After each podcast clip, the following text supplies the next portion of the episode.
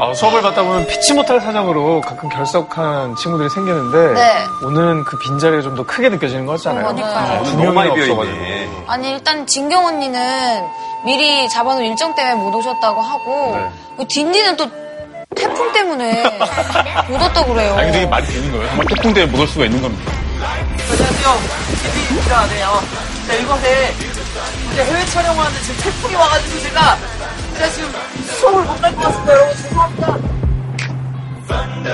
오늘은 뭐이 빈자리를 또 누가 채워주실지. 그렇죠. 뭐 없는 사람 얘기 여기까지 하고 우리끼리 즐겁고 재밌는 수업하면 되는 거 아니겠습니까? 근데 저기 고자기가 뭐예요? 뭐야? 아까부터 궁금했어요. 딘딘이네, 딘딘. 아 딘딘아. 아 사이즈가 딱이네.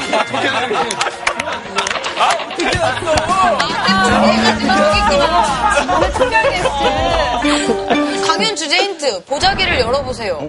진짜 딘딘아. 그래요? 정말 딘딘 열어봐도 돼요? 아니야, 정말? 열어주세요. 열어봐주세요. 차라, 차라, 인철 씨! 인철 씨 나오세요. 차라. 오, 오. 가면을 벗고 정체를 자, 공개해 주세요. 자 공개하겠습니다. 짜잔. 자 공개하겠습니다. 짜잔. 오잉? 오? 우와! 주전부리예요? 우와! 순대랑 이거 이거는 전통주인가 봐요. 그리고 이거는 설렁탕인가요? 맛있겠다. 뭐예요? 먹고 시작하나요, 저희? 에피타이저? 너무 좋은데? 또, 또 오늘 백종원 선생님 오시는 거 아니에요? 아, 순대면 야, 오늘 좀 어려운데. 뭐 다른 힌트 없나요? 어? 어? 어? 왜 아는 분 같지? 부모가 나오라니. 나치 있지? 또 오신 것 같은데? 그분 아닌가 그분? 어?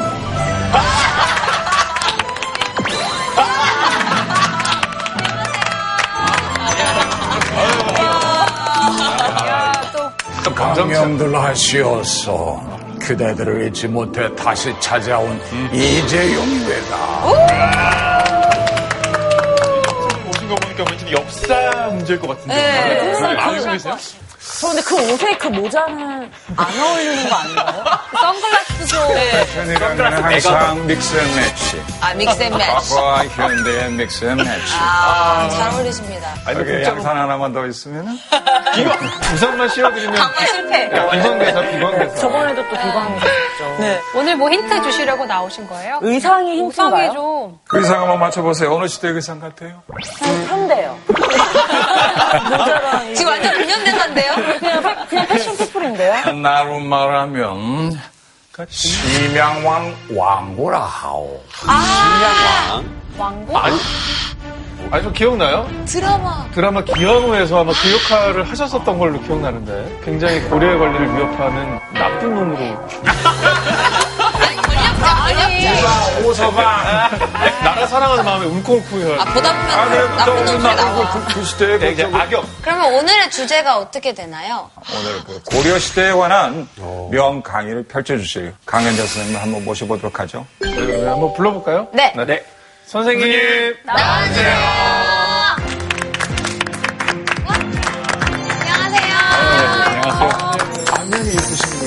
안녕하세요. 안녕하세요. 어, TV에서 본것 같아 예, 반갑습니다. 네. 자, 안녕하세요. 오늘 저 고려 이야기 하러 온 이익주입니다.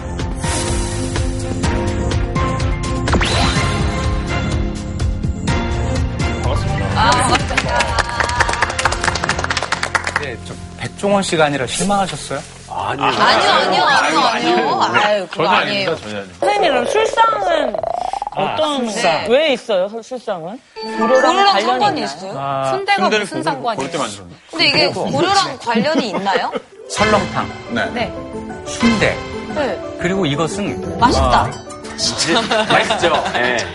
이 술은 열어봐야 알겠는데 안 열어봐도 뭔지 알겠습니다. 막걸리, 이거는 막걸리 아닌가요? 아닙니다. 소주입니다. 아, 고수? 네, 소주예요. 안 그래야 이 셋의 궁합이 맞습니다. 삼합입니까? 고려 삼합? 고려 삼합. 고려 삼합? 네, 네. 어, 네.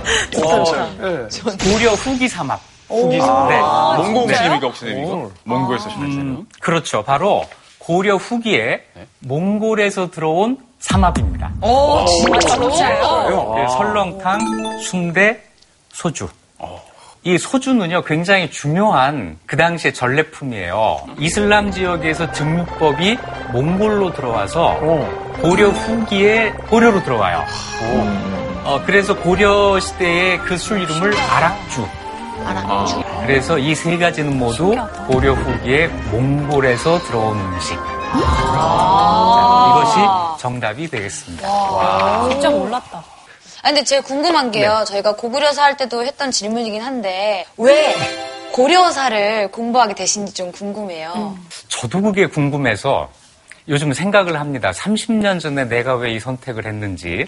근데 지금 생각해 보면 고려가 가장 재밌을 거라는 생각을 한 것 같아요. 음, 또 한 가지는 한 30년 뒤에 고려에 대해서 아는 사람이 참 적을 것이다. 아, 이것이 30년 후의 블루 오션이다. 아, 약간 경쟁자가 좀 없어서 하신 거 아니에요? 맞아요. 이 고려 시대가 저처럼 좀 게으른 사람에게는 정말 공부하기가 좋은 어? 사료가 좀 적어서요? 사료가 아주 적으면 공부 많이 해야 돼요. 찾아가야 돼요. 고구려 네. 같이. 적당히 그렇죠. 있군요. 조선 시대 근현대처럼 아주 많으면 공부를 많이 해야 됩니다. 고려는 적당히 해도 되거든요. 아, 적당하게. 그래서 앞으로 저 한국사를 어, 공부할 젊은 세대에게 공부 많이 안 해도 된다. 네. 광고를 좀 하고 싶습니다. 그럼 오늘 구체적으로 고려와 뭐 몽골에 관련된 얘기를 해주시는 건가요? 네, 그렇습니다. 오늘은 고려와 몽골의 관계, 그것을 이런 관점에서 하려고 해요. 외교 천재, 고려의 생존 전략.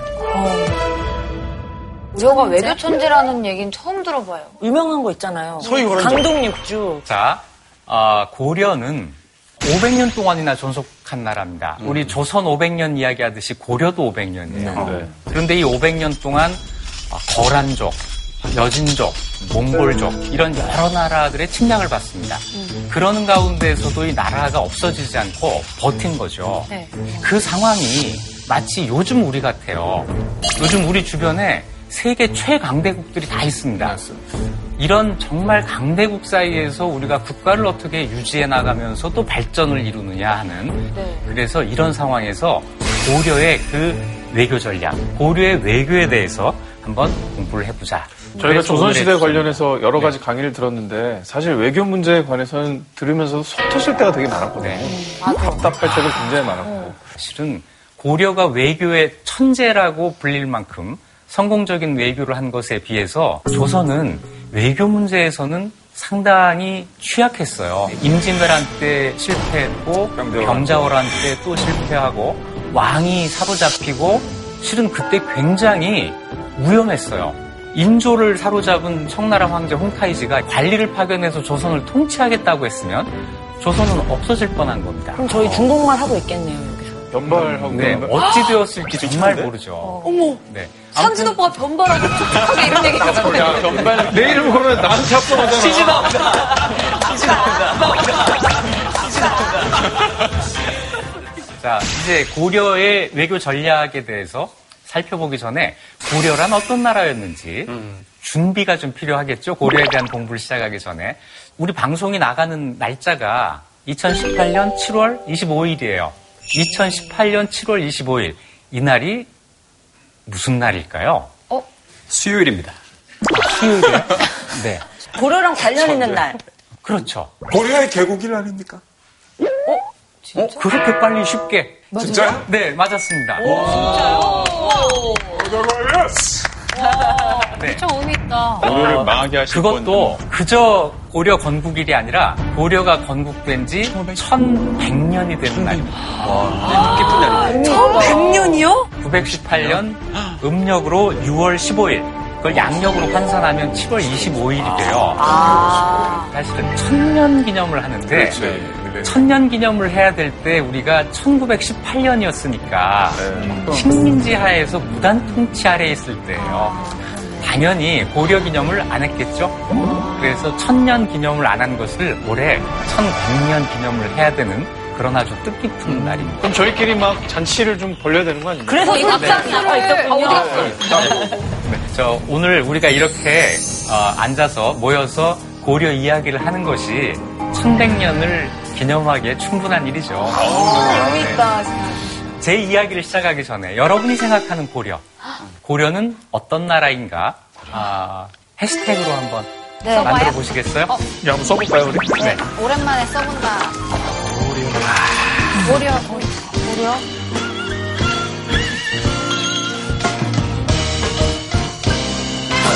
아, 쓰셨으면 한번 들어보실까요?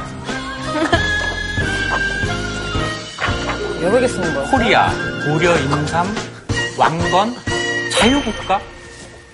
이게 약간 좀 고려에 대해서 제가 저희가 확실하진 않은데 미지하게 약간 좀 자유스러웠을 것 같다라는 그런 거를 주위에서 소문으로 좀 많이 들어요. 뭐 이런 데서 그 당시에 동성애도 조금 있었고, 아, 쌍화점 이런. 네, 쌍화점 보면은 wow.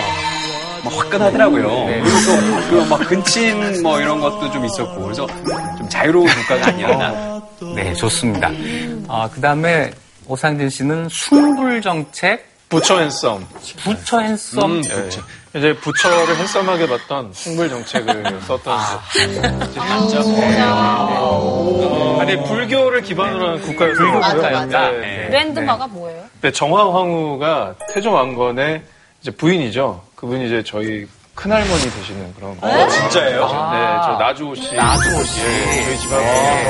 전화 왔다 이렇게. 아니 그 정황후 되게 유명한 분인데 태종 왕건이 목이 말라서 우물에서 이제 물을 찾을 때그 배려의 그 버드나무 잎 그분이 그분이에요. 피 드시지 말라. 띄워주시.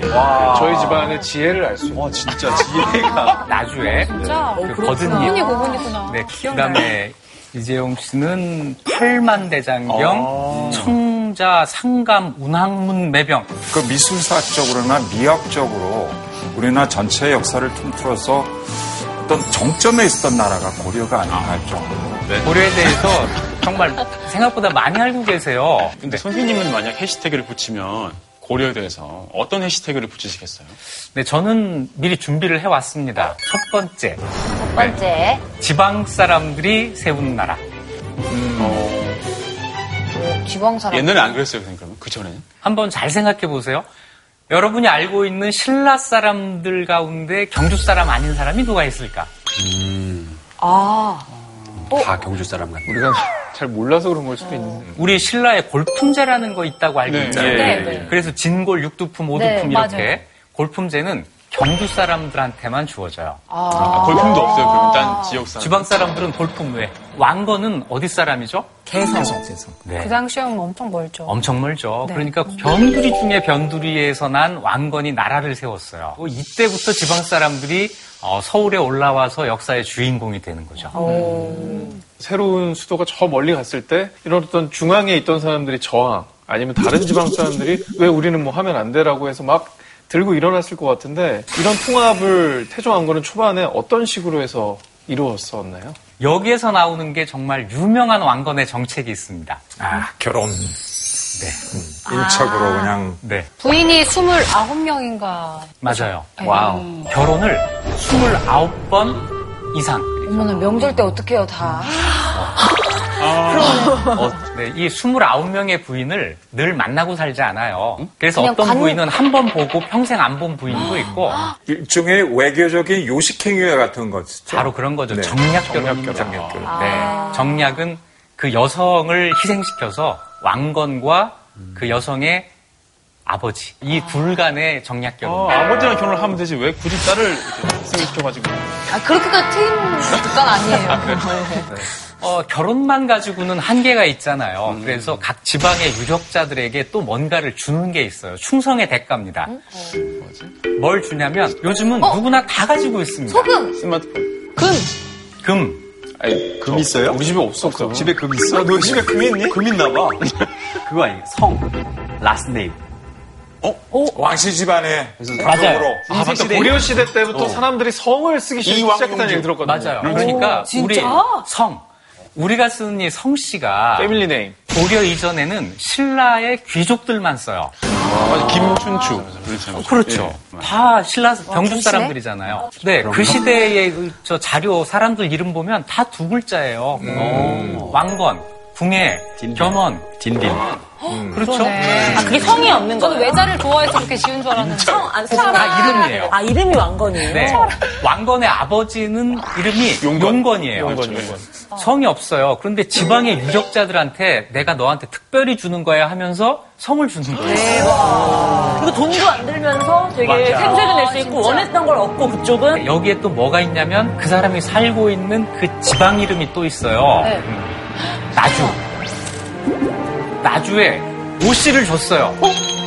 본관? 본관이 어디신가 하면 아주 그때 받았구만. 공원이 나줍니다. 네. 그 때 받은 거. 그래서 이때부터 본관이라고 하는 게 시작이 돼요. 이게 왕건식 포용 정치예요. 음, 똑똑하다. 진짜. 왕건이 자기가 호족이었기 때문에 다른 호족들이 뭘 원하는지를 자기는 알았어요. 자기도 근데 왕건과 경쟁했던 견훤하고 궁예는 그걸 몰랐어요. 관심법이 있으면 뭐 하나 남의 마음도 못 읽고. 그러니까. 그래서 왕건이 어, 승리를 하게 되는 거죠. 와, 재밌다. 자, 두 번째 해시태그가 있죠. 어, 열 글자 네. 이번에도 불교, 불교, 유교가 유교가 공존한 나라. 자, 불교 국가가 유교 국가로 넘어오는 그 중간 단계. 당연히 불교와 유교가 공존하죠. 최승로라는 사람이 있어요. 고려 초의 학자인데 이 사람이 이런 말을 합니다. 불교를 믿는 것은 수신의 근본이다. 유교를 행하는 것은 치국의 근본이다. 수신과 치국 두 가지에 각각 불교와 유교의 고유한 역할을 인정하는 거죠. 어, 되게 트인 사람들 같은 되게 다양성을 존중하고 되게 생각의 다름도 어느 정도는 인정할 수 있는 사회일 것 같아요. 그렇죠. 그런데 그게 보통의 모습입니다. 원래 사람은 다양성을 즐기려고 하고 다 그래요. 조선이 안 그런 거죠. 은근히 좀 이게 조선을, 조선을 디스해야 되는 고려 공부하라고 자꾸 대학원생들이요. 고려로 오라. 아니에요, 절대 절대로. 연구한 교수님들 좀 모셔서 show me the 나라. drop the beat를 해보는 것도 show me the 좋을 것 같은데요. 네, 그래서 오늘이 마지막 기회일 것 같습니다. 또 하나가 있습니다. 세 번째 저의 해시태그. 넓은 세상과 교류하는 나라. 우리 역사에서 근대 이전에 우리가 개항하기 이전에 바깥 세상에 대해서 가장 개방적이었던 나라가 바로 고려였다라는 거죠.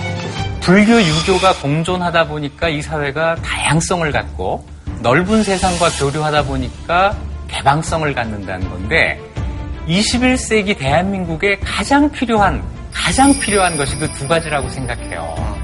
가 알고 있는 우리 역사, 조선 후기와는 정말 다른 것이 고려시대 역사예요. 외교는 더 달라요.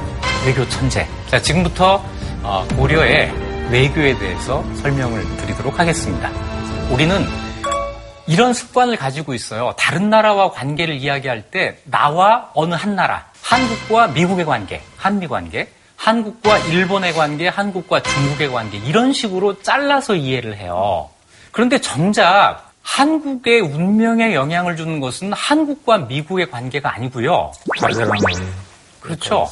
중국과 미국의 관계, 일본과 중국의 관계. 자, 그래서 세계 속에서 우리의 위치를 잡고 이 위치에서 다자 관계를 그려내야 되는 겁니다. 지금은 세계 그러면 전 지구예요.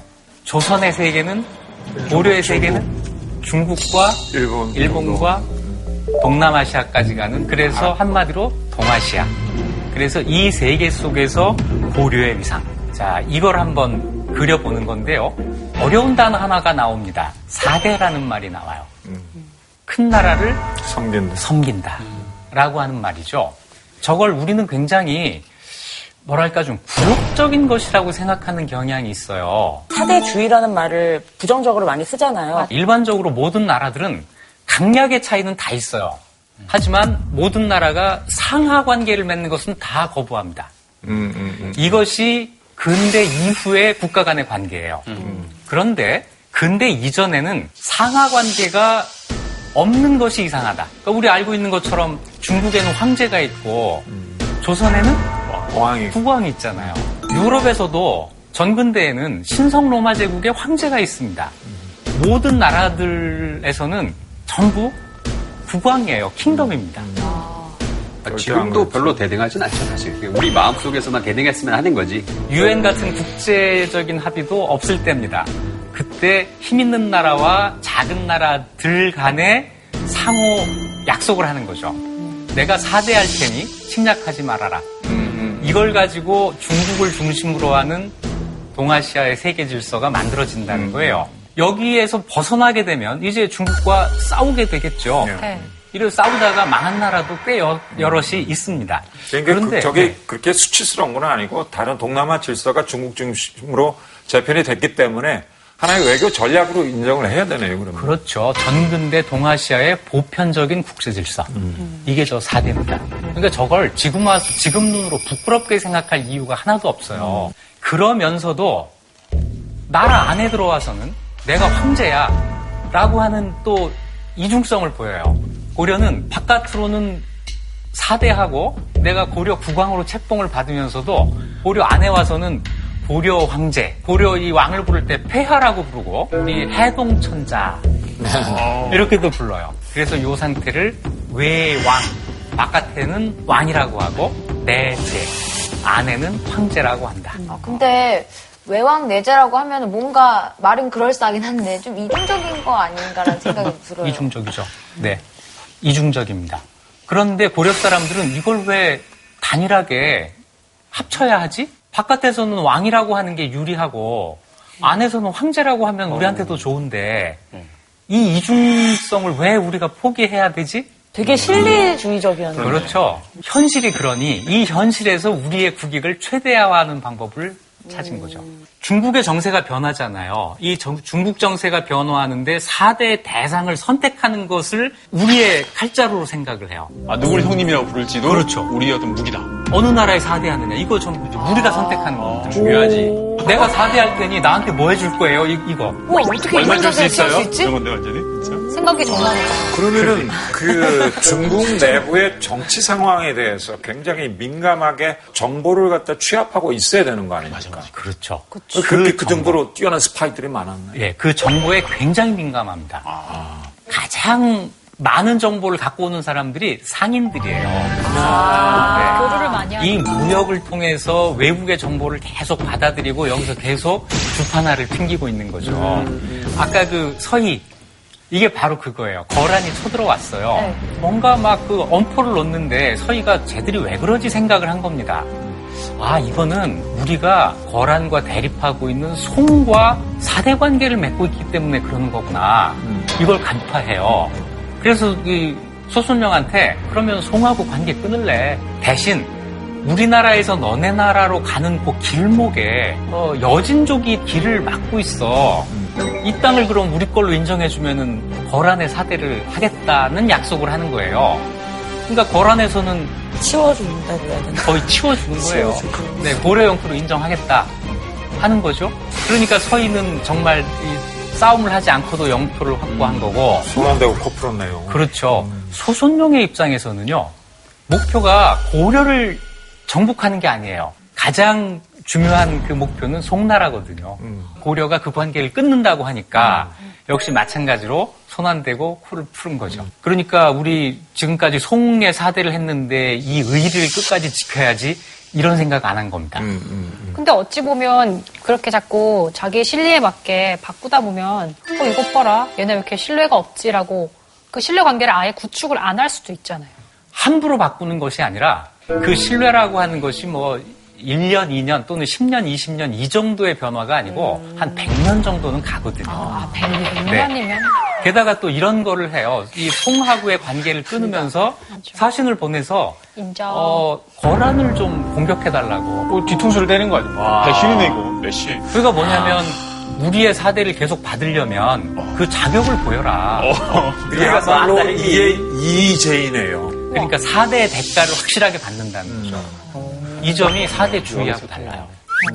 그래서 사대는 기본이지만 줄서기를 아주 잘한다. 네, 줄서기에 기가 자리. 막히네. 거란이 처음 쳐들어왔을 때 그 당시 고려 국왕이 성종이에요. 네. 성종이 남쪽으로 내려가지를 않고 북쪽으로 올라갑니다. 싸우러 간 거예요. 아. 왕이 싸우러 갔는데 생각보다 너무 강한 거예요. 그래서 아 이거 아니다 해가지고 이제 아, 급히 회의. 빠르다. 네, 급히 회의. 그래서 서희를 파견하고 서희가 과연 이 일을 해내고 돌아오죠. 근데 중요한 거는 적이 침략해왔을 때 정말 어떤 국왕도 침략해오는 쪽으로 왕이 간 적이 없어요. 그렇죠. 다 먼저 도망가거나. 네, 근데 성종은 그거를 합니다. 근데 또 그렇게 갔었기 때문에 상황 파악을 제대로 하고 서희에게 힘을 실어줄 수 있었던 거잖아요. 실리를 얻는 거니까. 근데 실리를 왜 조선은 못 얻었을까? 인조 뭐 이런. 할 수 없이 자꾸 조선 얘기를 하게 된다. 하게 되네요. 영화 남한산성에 보면 막 상황 파악을 막 못하는 그런 모습을 막 보잖아요. 그런 거 보셨을 때 막 너무 답답하거나 그러진 않으셨어요? 정말 답답하죠. 답답해요. 실록을 봐도 실제로 그래요. 어, 왜 그랬을까? 이기는 쪽에 줄을 서면 훨씬 더 편하게 갈 수 있는데 왜 그랬을까? 하는 거기에 자기 목숨도 걸잖아요. 뭐 그럼요. 대의 명분에. 네. 여기에 실리 말고 또 중요한 한 가지가 있어요. 명분. 명분, 자존심. 자존심. 네. 자존심. 내가 청나라한테는 못 지겠다. 야만인들에게. 그게 약간 그런 게 뭐 있나. 힘도 세고 네. 뭐 망하게 생겼는데. 근데 요즘 말로 그거잖아요. 우리가 돈이 없지 가오가 없냐. 맞아, 아이고. 맞아, 맞아. 이 방송에서 괜찮아요? 아나운서가 가오라 이랬어요. 아니 영화 대사를 인용한 겁니다. 네, 우리 우리나라 지금 남자 고등학교 교실 어때요? 말죽거리 잔혹사라는 영화를 보면서 아, 야육금지예요. 네, 한 이제 진급을 하면 한 2주 정도는 아노미 상태죠. 맞죠. 우선 순위를 정해야 어, 되니까. 정해야 돼. 예, 그때부터 이제 저희 같이 평화를 사랑하는 사람들은 그 싸움을 지켜보고 어, 예, 그 주도권을 가진 몇몇이 이제 정말 열심히 순위를 정한 다음에 그 순위가 정해지면 그 질서에 따라 이제 행동을 하게 되는 거죠. 와 대박. 그때 딱 고, 근데 고 시기가 굉장히 중요한 게 우리 같은 이제 착한 학생들은 그때 누구한테 사죄해야 될지 눈치를 잘 제가 제가 입을 것 같아. 아 제가 입을 것 같아서 서로 이렇게 배팅도 조금 했다가 했다가 그러면 두 분은 고려를 잘 이해하실 것 같은데요? 저건 생존 전략이죠. 그렇죠. 동물적으로 이제 알게 되는 거죠. 자, 그러면 이 고려의 이런 전통적인 외교가 몽골과 상대할 때 어떤 빛을 발휘하는지 고려와 몽골의 관계에 대해서 어, 말씀드리도록 하겠습니다. 칭기스칸입니다. 1206년에 몽골 국을 세웠고 평생을 영토 확장에 매진했던 몽골 황제입니다. 어, 이것이 징기스칸이 살아있는 동안에 확장한 영토예요. 그 다음에 이건 이제 그 아들 때 거의 유라시아 대륙 거의 전체를 차지해요. 그리고 이제 마지막으로 손자 때 중국까지 차지해서 세계 역사상 가장 넓은 영토를 갖는 제국이 되는 거죠. 저 몽골 제국과 고려가 상대해야 됐던 거예요. 그 당시 고려로서는 결코 쉬운 일이 아니었을 겁니다. 그 몽골 기병 공부하셨죠? 너무 무서웠어요. 전쟁사 편에서 몽골 기병에 대해서 아무것도 남기지 않았다고. 아무것도 남기지 않았다. 그 몽골 기병 한 기의 위력을 지금 우리들은 흔히 현대전의 탱크, 전차에 비유하곤 한다. 아, 그 정도로. 아니요, 그 정도로 그치지 않습니다. 어, 몽골 기병 한 기의 위력은 전투기 한 대에 해당합니다. 저 넓은 영토를 차지한 것은 몽골 기병의 힘입니다. 저 몽골군이 고려를 공격해 들어온 겁니다. 아이고. 자, 고려 사람들 어, 떻게 하시겠어요? 재빠르게 사대해야죠. 이미 사대하고 있었을 것 같은데. 이미 이미 친해져 넌. 이미 사대하고 있다. 사대하고 싶었을 거예요. 근데 문제는 아, 저렇게 센데. 사대 조건이 안 맞아요. 원래 몽골이 고려를 공격해 들어오려고 한 게 아니고 예. 이제 중국의 금나라를 공격합니다. 금나라의 통치를 받고 있던 거란족이 몽골의 힘을 끌어들여서 자기들이 독립을 하려고 했어요. 일이 어찌어찌 하다 보니까 거란이 이 몽골을 다시 배신하는 일이 생기거든요. 네. 그 당시 몽골에 정말 이 전쟁의 원칙 하나가 있습니다. 배신자는 끝까지 응징한다. 끝까지 쫓아왔는데 이 거란군이 어디로 도망을 왔냐면 바로 고려로 도망왔어요. 아이고, 난처하다. 재빨리 내드렸어야 되는 거 아닙니까? 여기 여기 걸어놔. 모아놨어요. 저는 여기 있습니다. 한 성에서 고려와 몽골 연합군이 거란을 진압하기까지 합니다. 협동. 네, 근데 네, 뭐, 협력을 근데 해요. 어쩌다 해요? 전쟁이야. 왜 요? 다음에 문제가 생겨요. 이 다음에 몽골이 고려에 대해서 우리 형제 맹약을 맺읍시다. 좋은데, 현 형제? 두 나라가 영원히 형제가 되어 만세토록 자손들이 이 날을 잊지 않게 할 것입니다. 어, 좋은데. 무기자? 무기자 왜, 입국 가능하고 뭐, 이제 왜? 그럴 것 같은데요. 여기서 서로가 서로를 모르는 요즘 말로 하면 외교 프로토콜의 차이가 아주 극단적으로 나타나는데 몽골 자신이 고려에 와가지고 왕을 만날 때 이렇게 하는 거예요. 팔을 찬 채로 간상에 올라가요. 저벅저벅. 올라가서 왕의 손을 탁 잡고 여기 품에서 문서를 딱 꺼내서 손에다 쥐어주는 거예요. 악력 있다. 마음은 아주 기겁을 하죠. 상담사예요. 진짜 다르다. 네. 아니, 거기서 문서를 꺼내지 칼을 꺼내지 어떻게 알아? 그러니까 진짜 다르다. 누구의 방식으로 외교를 하느냐 하는 이 점에서 서로 간에 충돌이 생겨요. 몽골 사신이 올 때마다 고려 관리들하고 싸움이 벌어집니다. 이러다가 몽골 사신 제구예라고 하는 사람이 돌아간 길에 피살당하는 사건이 벌어져요. 갈등 폭발. 누구의 예고? 그거는 지금까지도 모릅니다. 고려는 이거 여진이 한 일이다. 근데 몽골은 거란이나 여진이라고 할 이유가 없잖아요. 얼마나 좋은 기회예요. 이게 고려를 압박할 수 구실로 있는. 삼으려고. 네. 그래서 이거 너네가 한 거지. 고려는 우리는 모르는 일이다. 이렇게 버티다가 이제 몽골의 공격이 고려로 미쳐오기 시작합니다. 아, 전쟁을 만들었네요. 하고 싶었던 거예요. 몽골군이 평주성 안으로 돌입하여 관원들을 죽이고 성을 도륙하여 가옥에 모조리 불을 지르니 닭 한 마리, 개 한 마리도 남지 않았다. 그러니까 한 성을 전부 몰살시킨 겁니다. 이런 막강한 몽고군에 맞서서 고려가 앞으로 28년 동안 전쟁을 해야 됐던 거예요. 전력 비교상으로 저게 28년을 갔다는 게 난 도저히 상상이야. 네. 제가 강화도에서 태어났거든요. 그래서 예, 그래서 강화도 이제 외할머니 댁 가면은 저런 뭐 솔직히 프라이드가 조금 있어요. 그 몽골군을 막았다는 프라이드가 조금 있어요. 고려를 침략해 왔을 때 몽골의 주된 공격 방향은 고려가 아니고 중국의 금나라였어요. 고려보다 금나라에 훨씬 더 많은 군대를 투입했을 테니까 네. 상대적으로 고려에는 군대가 그렇게 많지가 않았겠죠. 아, 전면전이 아니고. 고려와 몽골의 1대1 전쟁이 아니었다는 거죠. 자, 그리고 또 한 가지. 우리가 28년 동안 버틸 수 있었던 또 한 가지 이유는 우리나라의 지형이에요. 힘든 지형이. 산이 많아서? 산이 많아서. 어, 또한 운이 가지는 좋았다. 섬이 많아서. 아, 강화도. 그 인천 가시면 알겠지만 거기 다 뻘이에요. 그래서 말로는 도저히 거길 건널 수가 없어요. 그래서 이 자연 지형을 이용한 지부전. 몽골에서도 굉장히 놀랐던 것 같아요. 어떻게 이렇게 오래 걸리지? 지쳐가지고. 아니, 10살이면은 28년 전 마흔이에요. 일이야, 그때 당시에는. 네, 정말 고려 사람들이 정말 용감하게 싸웠어요. 그래서 이런 말을 하죠. 몽골이 쳐들어간 대부분의 나라에서는 군인들만 나와서 싸우는데 고려에서는 모든 사람이 나와 싸우더라. 연출이 있지. 그래 이 세 가지가 복합적으로 작용하면서 28년에 장기 항쟁이 가능했던 거죠. 이건 굉장히 중요한 의미가 있습니다.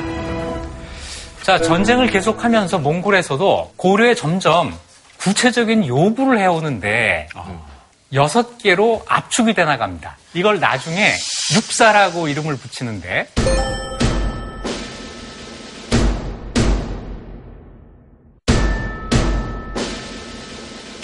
다루가치가 뭐예요? 다루가치는 일종의 총독 같은 거예요.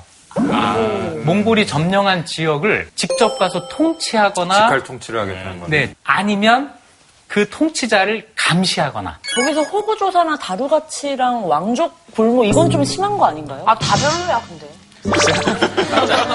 아니, 왜 마법을 요구하고 있어요, 지금? 그래도 뭐 이렇게 좋게 좋게 관계 맺으려면 사대를 어느 정도 한다고 해도 저건 너무 심하게 요구하는 것 같아요. 그럼요. 4대를 할 때 저렇게 한 적이 없어요. 고려가 생각할 때 저거는 4대 조건에서 너무 나간 겁니다. 그래서 고려는 계속 못한다, 못한다 하면서 계속 전쟁을 한 거죠.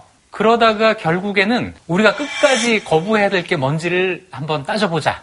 해가지고 1번, 저건 아깝지만 할 수도 있겠다. 그래서 원래는 왕의 아들을 보내라고 하는 건데 먼 왕족 하나를 보내요. 그러고는 내가 왕자입니다 한 거예요. 근데 나중에 이 사실이 발각이 돼요. 그래서 네, 이거 왕자가 아니네. 그러니까 이 사람이 뭐라고 대답하냐면 제가 왕자입니다. 실은 왕자가 아니지만 지금 왕께서 나를 아들처럼 사랑하십니다. 그러니까 또 몽골에서는 뭐 그래 그러면 됐다 이렇게 넘어가요. 그래서 네. 사실은 나쁘지 않아. 네, 그 다음에 몽골이 전쟁할 때 군대 보내고 식량 보내는 건 이건 못하겠다.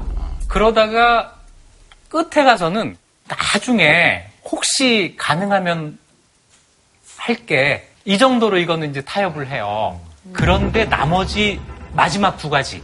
후조사 결과 보고하고 다루같이 설치는 이건 끝까지 못한다. 좀 이해가 돼요.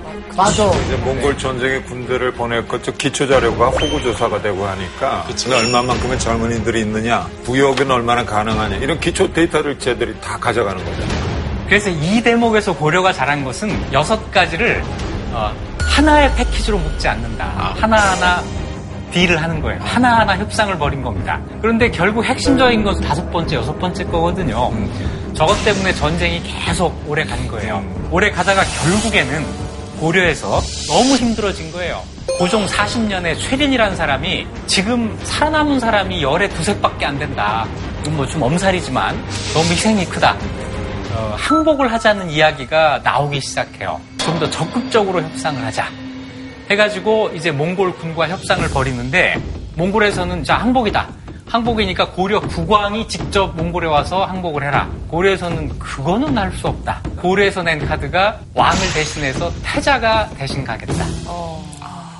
그래서 태자가 몽골로 들어가요. 요게 1259년인데 이 1259년이 몽골과 고려 두 나라의 모두 중요한 해였습니다. 자, 고려 태자가 몽골로 출발을 합니다. 몽골에 누굴 찾아가는 거냐면 몽골의 칸. 그 당시 칸이 몽케예요. 몽케 칸을 만나러 가는데 가다가 몽케 칸이 죽었다는 소식이 들려요. 그럼 만날 사람 없으면 다시 돌아오면 되잖아요. 되게 애매하다. 돌아오면 그때까지 공들여서 만들어 온 강화 협상이 다 백지화 되잖아요. 이게 고려로서는 정말 위기예요. 잠깐 멈추고 사태를 관망하자. 돌아오지 않고. 그러니까 고려로서는 계속 협상의 의지를 계속 보이고 있는 거예요. 그런데 몽케칸이 죽은 다음에 그 두 동생이 서로가 자기가 다음 칸이라고 주장을 합니다. 진짜 터진다, 이거. 하나가 우리가 아는 쿠빌라이. 아, 블랙. 그리고 하나가 그 막내 동생 아릭부게. 그 당시 아릭부게는 몽골 본토를 지키고 있었고 쿠빌라이는 군대를 끌고 남송을 공격하고 있었어요. 이럴 경우에 일반적인 경우라면 아릭부게가 후계자가 되는 게 맞는데 근데 원래 막내가 상속해요? 뭐 장자가 하지 않고요? 몽골 전통에 의하면 말자 상속이라는 게 있어요. 우리는 장자 상속인데 그것도 좀 많이 하잖아. 말자 상속이라는 게 유목민족에게 있어요. 아이들이 어릴 때부터 이제 데리고 다니면서 이동하잖아요. 장남이 어느 정도 크면은 걔한테 양을 떼서 어느 땅으로 가라 해서 내보내는 거예요. 둘째 아들이 성장하면 똑같이 또 내보냅니다. 막내 아들은 끝까지 데리고 있다가 내가 가지고 있던 거를 주는 거예요. 이러니까 자연스럽게 말자 상속이 되는데 이거는 유목할 때 양 얘기고 나라를 만들었을 때 그 칸의 자리를 이렇게 줄 거냐? 이거는 아니죠. 여러 가지 그 어떤 기준이 있는데 한마디로 얘기해서 가장 능력 있는 아들에게 물려준다 해요. 그래서 몽골에서는 칸이 죽으면 언제나 각자 자기가 가장 능력 있다고 주장하는 사람들이 들고 일어나서 싸움을 벌여요. 컴피티션이네. 칸 경기인데 네, 몽골이 망할 때까지 이건 계속됩니다. 근데 싸워서 승자가 나기 전에 줄타기 또 잘해야 되잖아요. 우리 입장에서. 원중 우리는 입장에서는 줄타기, 줄타기 누가 잘하는 거죠? 우리가 잘하는 거죠. 여기서 이제 줄타기의 그 정말 정수를 보여줍니다. 대자 원정의 선배요? 이 상황에서 어떤 사람은 쿠빌라이의 반란이라고까지 이야기를 해요. 어, 아릭부게가 정통성이 있는데 쿠빌라이가 반란을 일으켰다는 거죠. 그런데 웬일인지 원종이 그 당시엔 태자가 고려 태자가 아릭부게에게 가지를 않고 쿠빌라이를 만납니다. 어떤 정보를 얻었길래 어떤 매력이 어떤 있길래? 판단을 왜 그랬을지가 나뭘 보고? 은밀한 매력이 있었나요? 몰라요. 아, 뭐, 몰라요? 기록이 없어요. 그래서 학자들도 두 가지 다 이야기를 합니다. 하나는 원종이 어디로 갈지 망설이고 있는 그, 그 지역을 쿠빌라이가 동생을 공격하러 올라가다가 지나가게 됐다. 중간에. 정말 우연히 얻어 걸린 거네. 운명처럼. 만나게 된 것이다. 인연이네. 네. 이런 의견도 있고 하나는 원종이 아주 면밀하게 판단을 해서 쿠빌라이를 찾아간 것이다. 그런데 현재로서는 어느 쪽에 옳은지 알 수가 없습니다. 그런데 어쨌든 그 결과는 쿠빌라이와 고려 태자에게 굉장히 큰 선물이 돼요. 서로 그런가요? 서로 그래요. 쿠빌라이가 이런 말을 합니다. 고려는 말리나 되는 큰 나라이다. 옛날 당태종이 친장하였으나 이루지 못했는데 지금 그 태자가 스스로 내게 왔으니 이는 하늘의 뜻이다. 쿠빌라 입장에선 자기의 어떤 적- 정통성, 권력을 얻을 수 있는 것을 그 능력을 입증하는 부실이 될 수 있었을 것 같아요. 그것을 하늘의 뜻으로. 뭐 봐서 그런지 몰라지만 인상 자체도 되게 좋아 보이시고 되게 이제 친근한 모습 아니에요? 강부자 선생님이 좀 생각이 나면서 저런 분들이 이제 좀 왕이 되죠. 왕이 될 네, 상인가. 왕이 될 상이야. 왕이 될 상이로다. 쿠빌라이에게 태자, 고려 태자는 굉장한 선물이에요. 자기의 부족한 정통성을 메워주기에 충분한. 고려가 나에게 사대를 하더라. 고려 태자 입장에서는 어라 이게 뭔가 우리에게 굉장히 좋은 그 기회이다. 라고 생각을 해서 좀 이런 비상한 상황이 아니었으면 못했을 것 같은 요구를 해요. 어, 고려의 풍속을 인정해 줄 것. 이걸 요구합니다.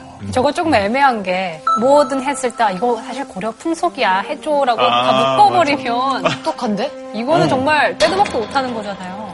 굉장히 넓게 해석될 수 있는 거예요. 그러니까요. 해석의 여지가 많으니까. 그러니까 심지어는 고려라는 국호 이거 원래 고려의 풍속이야. 고려의 왕씨 왕실 이것도 원래 고려의 풍속에 들어가. 고려의 각종 제도 다 고려의 풍속. 실제로 이 풍속을 인정한다고 한 이것이 고려 국가를 인정한 것과 똑같은 의미를 갖게 돼요. 계약서 볼 때 저런 거 제일 중요하거든요. 잘 봐야 돼요, 저런 거. 또 한 가지 배경으로 돌아오라고 재촉하지 말고 고려에 들어와 있는 너네 군대를 전부 철수시켜라. 다루가지 전부 돌아가라. 네. 센데? 이것 말고 몇 가지 더 요구를 하는데 핵심적인 세 가지. 이건 뭐냐면 고려가 앞으로 몽골과 그 전에 거란 금나라와 맺었던 것 같은 사대 관계. 이걸 맺겠다고 약속을 받고.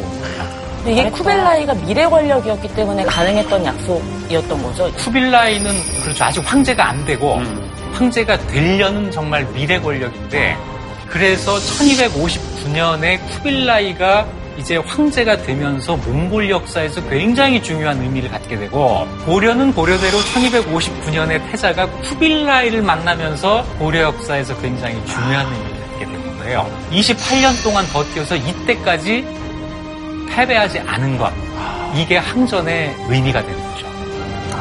야, 근데 이 외교를 정말 잘했다고 생각되는 게 우리가 전쟁에서 져서 몽골이 원하는 거를 이제 이- 어떻게 보면 이루 이행을 하러 간 건데 거기에 가서 자기가 오히려 조건을 걸고 저거를 지금 해명하고 왔다라는 거잖아요. 축구를 따지면 인저리 타임에 마지막에 동점골을 넣어서 그러니까 동점골도 아니야 역전골이야 이거 이 정도 되면. 그래서 이렇게 표현을 하죠.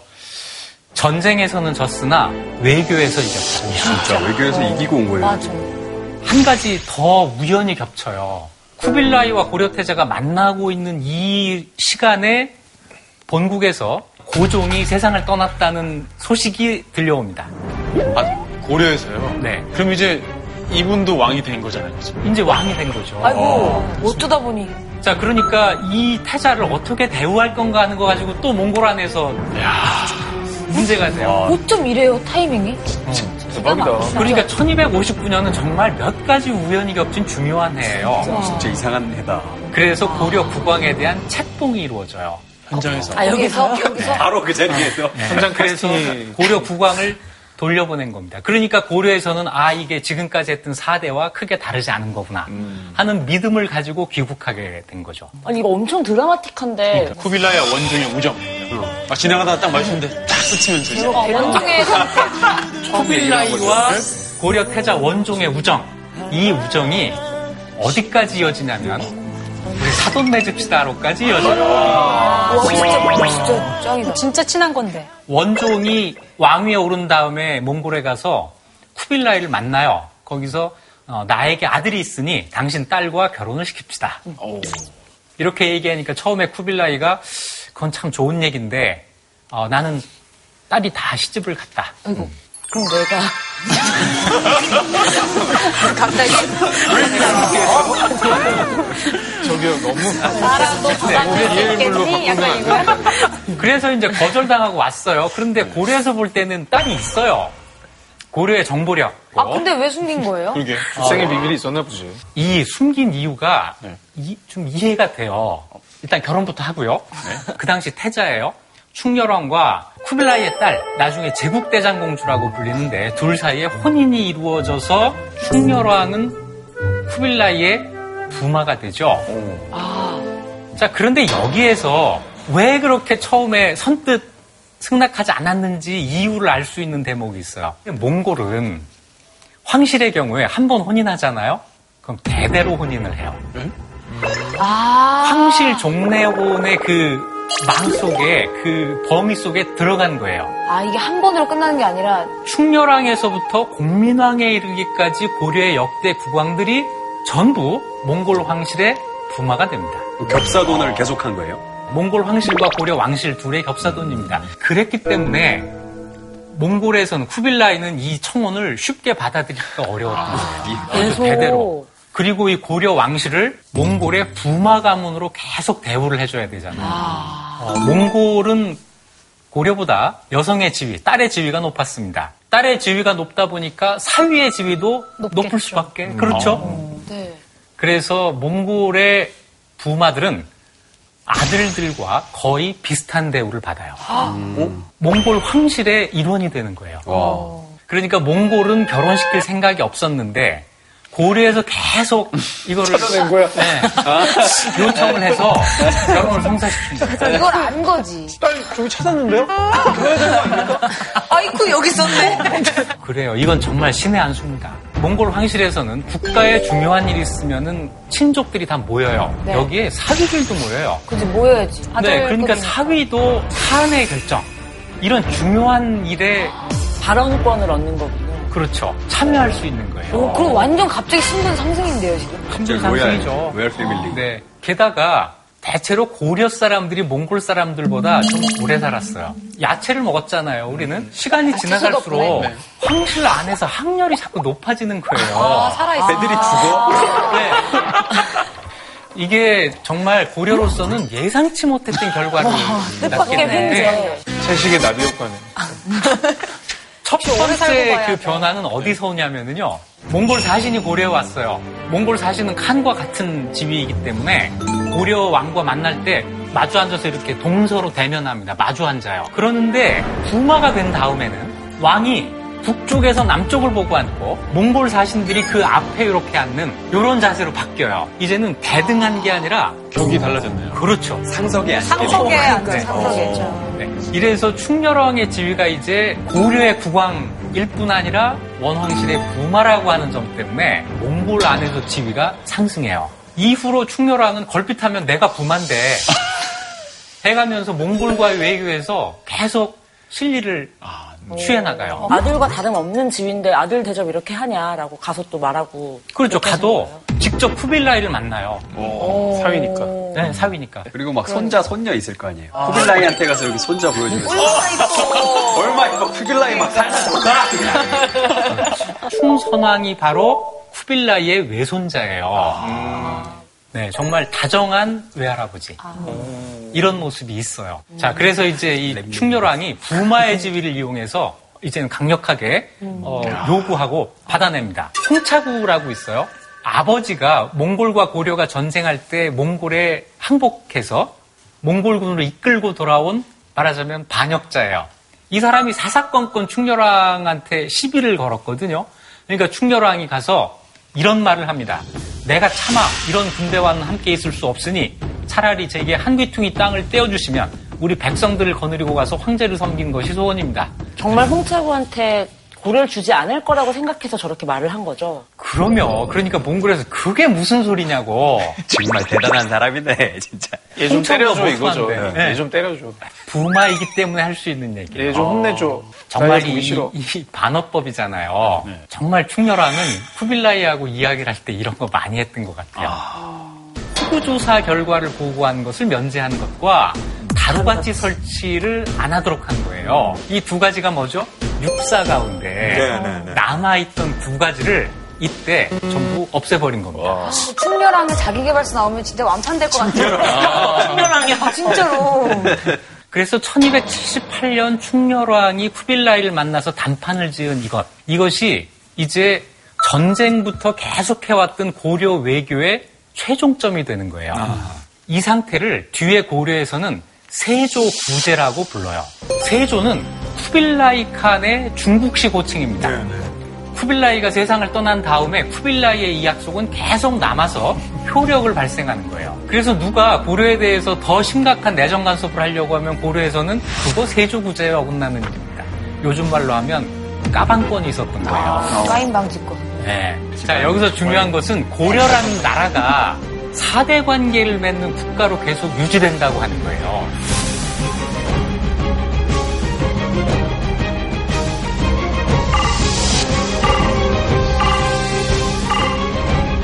근데 이제 두 가지 직책을 다 활용할 수 있으니까 뭐 장점도 많았겠지만 부작용 같은 것들도 있을 수 있을 것 같아요. 주위의 시선들이라든가. 그런데 세상엔 공짜가 없잖아요. 이 몽골의 고려에 대한 간섭의 통로로 역이용되는 사례도 있어요. 자, 이제 충렬왕을 지나서 충선왕으로 왕위가 넘어가게 되는데 충선왕은 정말 드문 쿠빌라이의 외손자입니다. 혼혈. 그렇죠. 네, 혼혈이죠. 혼혈 왕자. 몽골 황실 안에서 굉장히 대우받는 사람이에요. 반면에 충렬왕은 쿠빌라이의 부마인데 쿠빌라이가 세상을 떠난 다음에 장인 없는 사위가 처가에서 계속 학렬만 높아지는 이런 상황이 와요. 새로 황제가 된 테무르칸이라고 하는 사람이 쿠빌라이의 손자예요. 그러니까 자기보다 학렬이 높은 저 부마가 좀 부담스럽고. 부담스러웠겠죠. 그래서 고려 왕위를 바꿀 생각을 합니다. 충렬왕을 몰아내고 충선왕을 왕위에 올려요.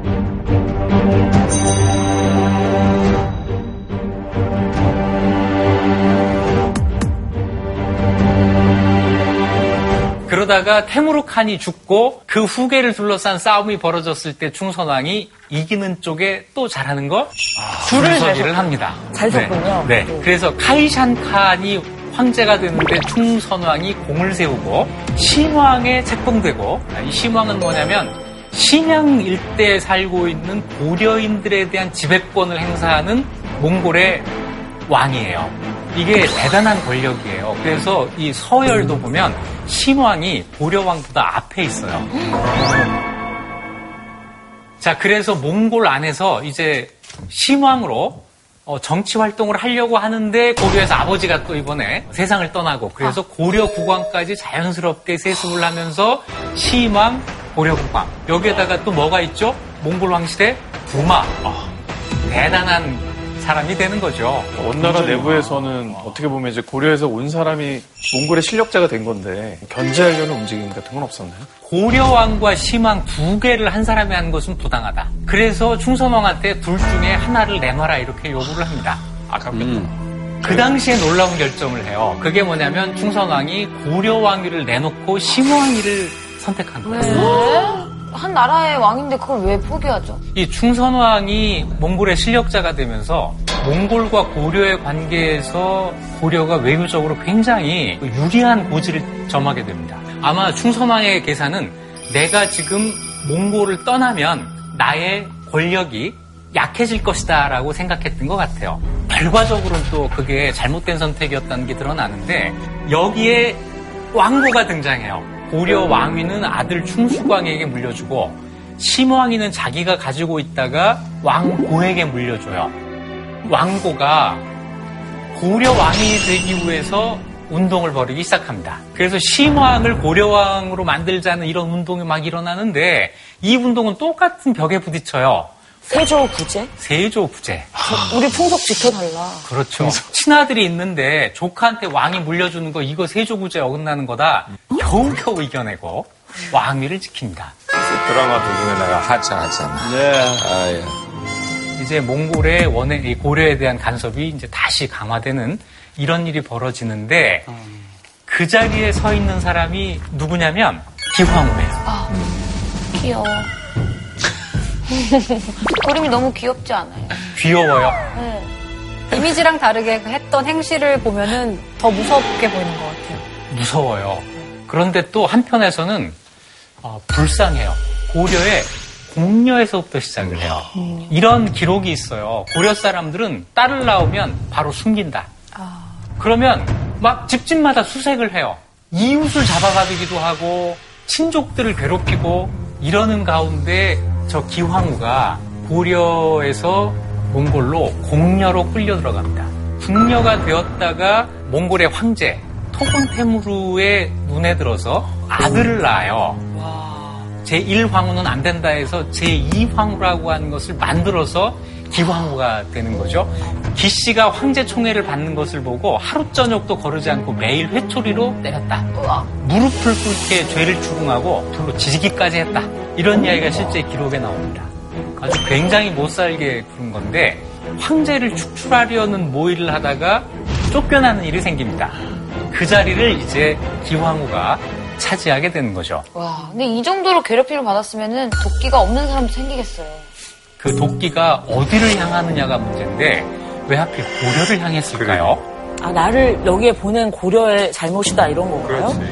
음? 그랬을지도 모르겠습니다. 근데 그 이후에 기왕후의 행동을 보면 고려에 대한 어떤 증오 이런 거보다는 고려에서 나의 이익을 얼마나 늘릴 것이냐 여기에 좀 집중을 하거든요. 그 기왕후의 형제들 남자 형제들이 있는데 가장 대표적으로 기철이라는 사람이 있습니다.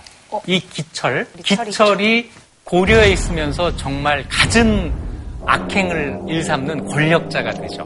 고려의 그 일족들이 막 이런 그 행패예요. 정말 이 행패를 부리고 있을 때 왕이 되는 사람이 있습니다. 우리 고려사의 또 하나의 주인공이죠. 공민왕. 공민왕입니다. 공민왕이 왕이 될 때는 기황후의 절대적인 지지가 있었어요. 이때 원나라는 전국에서 한족들이 반란을 일으키고 있어요. 쿠빌라이 때 정점에 도달했던 이 몽골 제국이 점점점 쇠퇴하고 있는데 이 쇠퇴를 더 부추기는 것이기도 하고 한 존재가 있어요. 그게 왜구예요. 몽골에서 생각할 때 이 왜구는 누가 막아줘야 되느냐면 고려에서 막아줘야 돼요. 그런데 고려의 왕이 너무 무능해요. 그래서 유능한 고려 국왕을 세워서 왜구를 막자.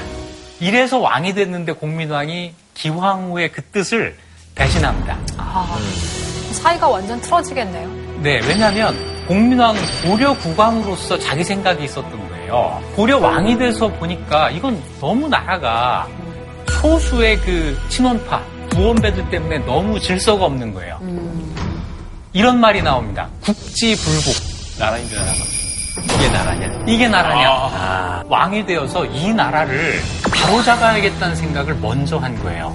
그러니까 나를 왕으로 세워준 사람들은 몽골이고 기왕국고 하지만 나는 고려왕이 됐으니 이 고려왕에 충실해야 되겠다고 생각을 한 거죠.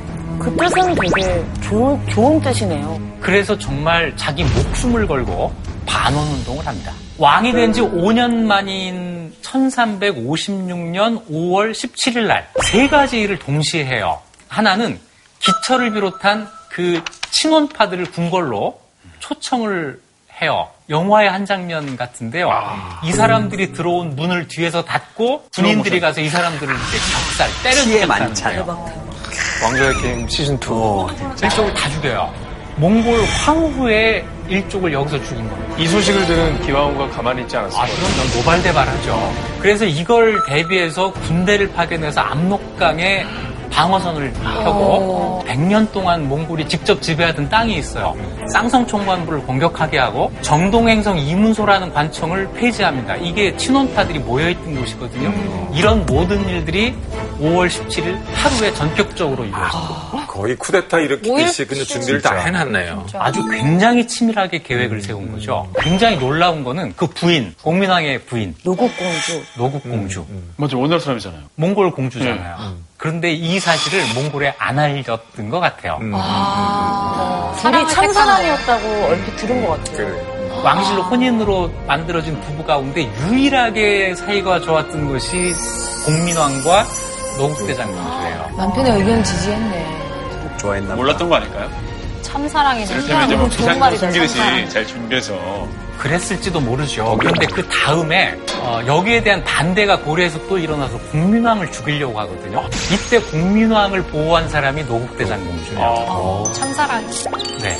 이 원의 사주를 받고 국민왕을 죽이려고 하는데 노국대장 공주가 막으니까 이 사람들이 국민왕은 죽일 수 있지만 공주는 못 죽이는 거예요. 큰일 나죠. 그래서 국민왕이 겨우 겨우 목숨을 건진 적이 있어요. 그래서 몽골 제국으로부터 벗어나는 데 성공하는데 자 이걸 우리 고려의 입장에서만 보지 말고 그 당시 세상 사람들이 고려의 이 반원 운동을 보고 어떤 생각을 했을까? 쟤네 미쳤다 그러지 않았을까요? 미쳤다. 그냥 뭔가 대세가 넘어가는 거 아닌가. 오, 맞아. 뭐 이렇게 세상 사람들이 고려를 볼 때는 몽골과 가장 밀접한 나라예요.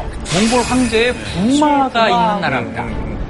그 나라에서 황후의 일족을 죽이는 정말 대사건이 일어나고 몽골의 간섭에서 벗어난 거예요.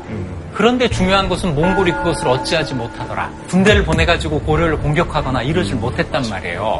자기들의 국내 문제를 해결하는데 급급해서.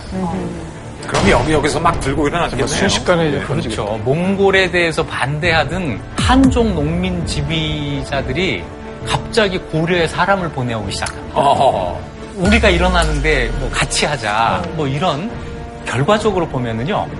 몽골 제국의 해체에서 굉장히 중요한 역할을 하는 것이 고려의 반원운동이라는 거예요. 여기부터 얼마 가지 않아서 몽골 제국이 와야 됩니다. 공민왕이 쏘아 올린 작은 공이었네요. 이거부터 한 10년 뒤에 명나라가 등장해서 이제 원을 북쪽으로 몰아내요.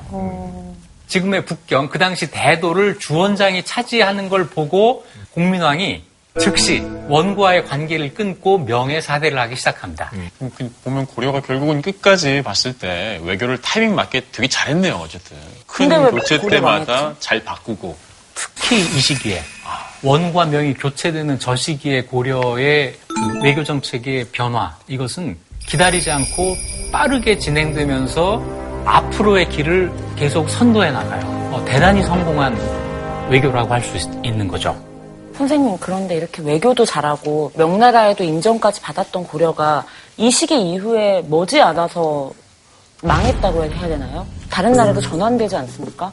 그거에 대해서는 어떻게 생각하시는지. 공민왕이 원에 대한 정책에서는 정말 멋진 성공을 거두는데 국내 개혁을 끝내 이루지를 못해요. 결국에는 공민왕까지 암살을 당하거든요. 그러니까 왕을 죽일 정도의 아주 강력한 반개혁 세력이 고려에 있었던 거죠. 이런 그 고려의 기득권을 계속 지키려는 사람들이 아주 강하게 남아 있었고 다른 한편에서는 이런 사회를 개혁해야 되겠다고 하는 사람들이 또 한편에서 일어나요. 이걸 우리가 신진 사대부라고 네. 부르고 정도전 같은 사람한테서 그 신뢰를 찾는데 이 사람들한테 이 고민이 있는 거죠. 이 개혁을 하는데 고려라는 이 왕조, 이 껍데기를 그냥 둬야 되느냐? 끌어버리느냐. 그렇죠.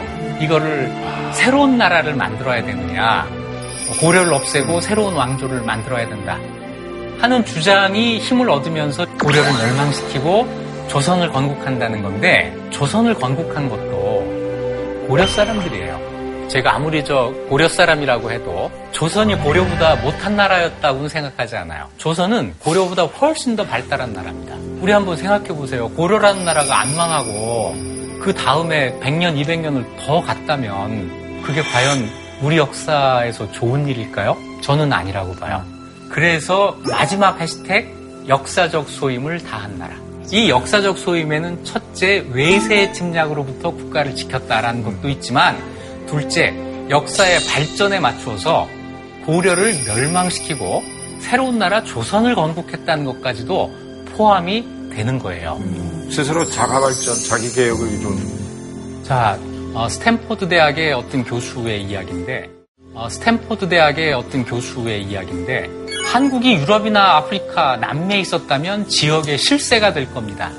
하지만 한국은 아시아에 있죠. 어, 우리는 절대로 약소국이 아니에요. 그런데 우리가 상대해야 되는 나라들이 언제나 세계 최강대국들이었다는 거죠.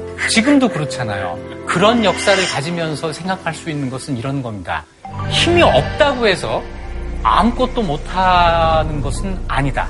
힘이 없는 나라가 그 없는 힘을 가지고 할 수 있는 최선의 외교가 있는 거예요. 고려죠. 고려의 외교. 오늘 어, 이 이야기를 꼭 하고 싶었어요. 유도라는 운동에 보면은 힘이 약한 자도 거한을 쓰러뜨릴 수 있는 것이 물리학적인 지혜에 의해서 쓰러뜨릴 수 있는 거거든요. 그런 어떤 지혜 같은 게 지금 현대 우리나라 사람들에게 필요한 게 아닌가 그런 힌트를 오늘 얻은 것 같습니다. 그래서 오늘 강의 너무 감사합니다.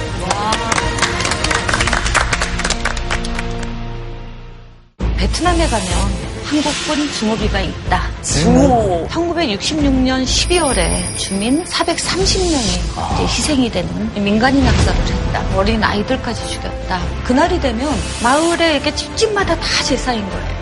하늘에 닿을 재앙, 만대를 기억하리라. 저희 아버지가 참전 용사셨고 죽음을 불사하고 돌아와서 가족을 먹여왔어요. 젊은 목숨들이 5천 명 이상 죽잖아요. 아 진짜? 네, 미국은 이 전쟁에 총알을 제공했고 일본은 물건을 팔았고 한국은 피를 팔았다. 우리에게 베트남 전쟁이 뭔지 어떤 전쟁이었기에 다시 돌아봐야 되는지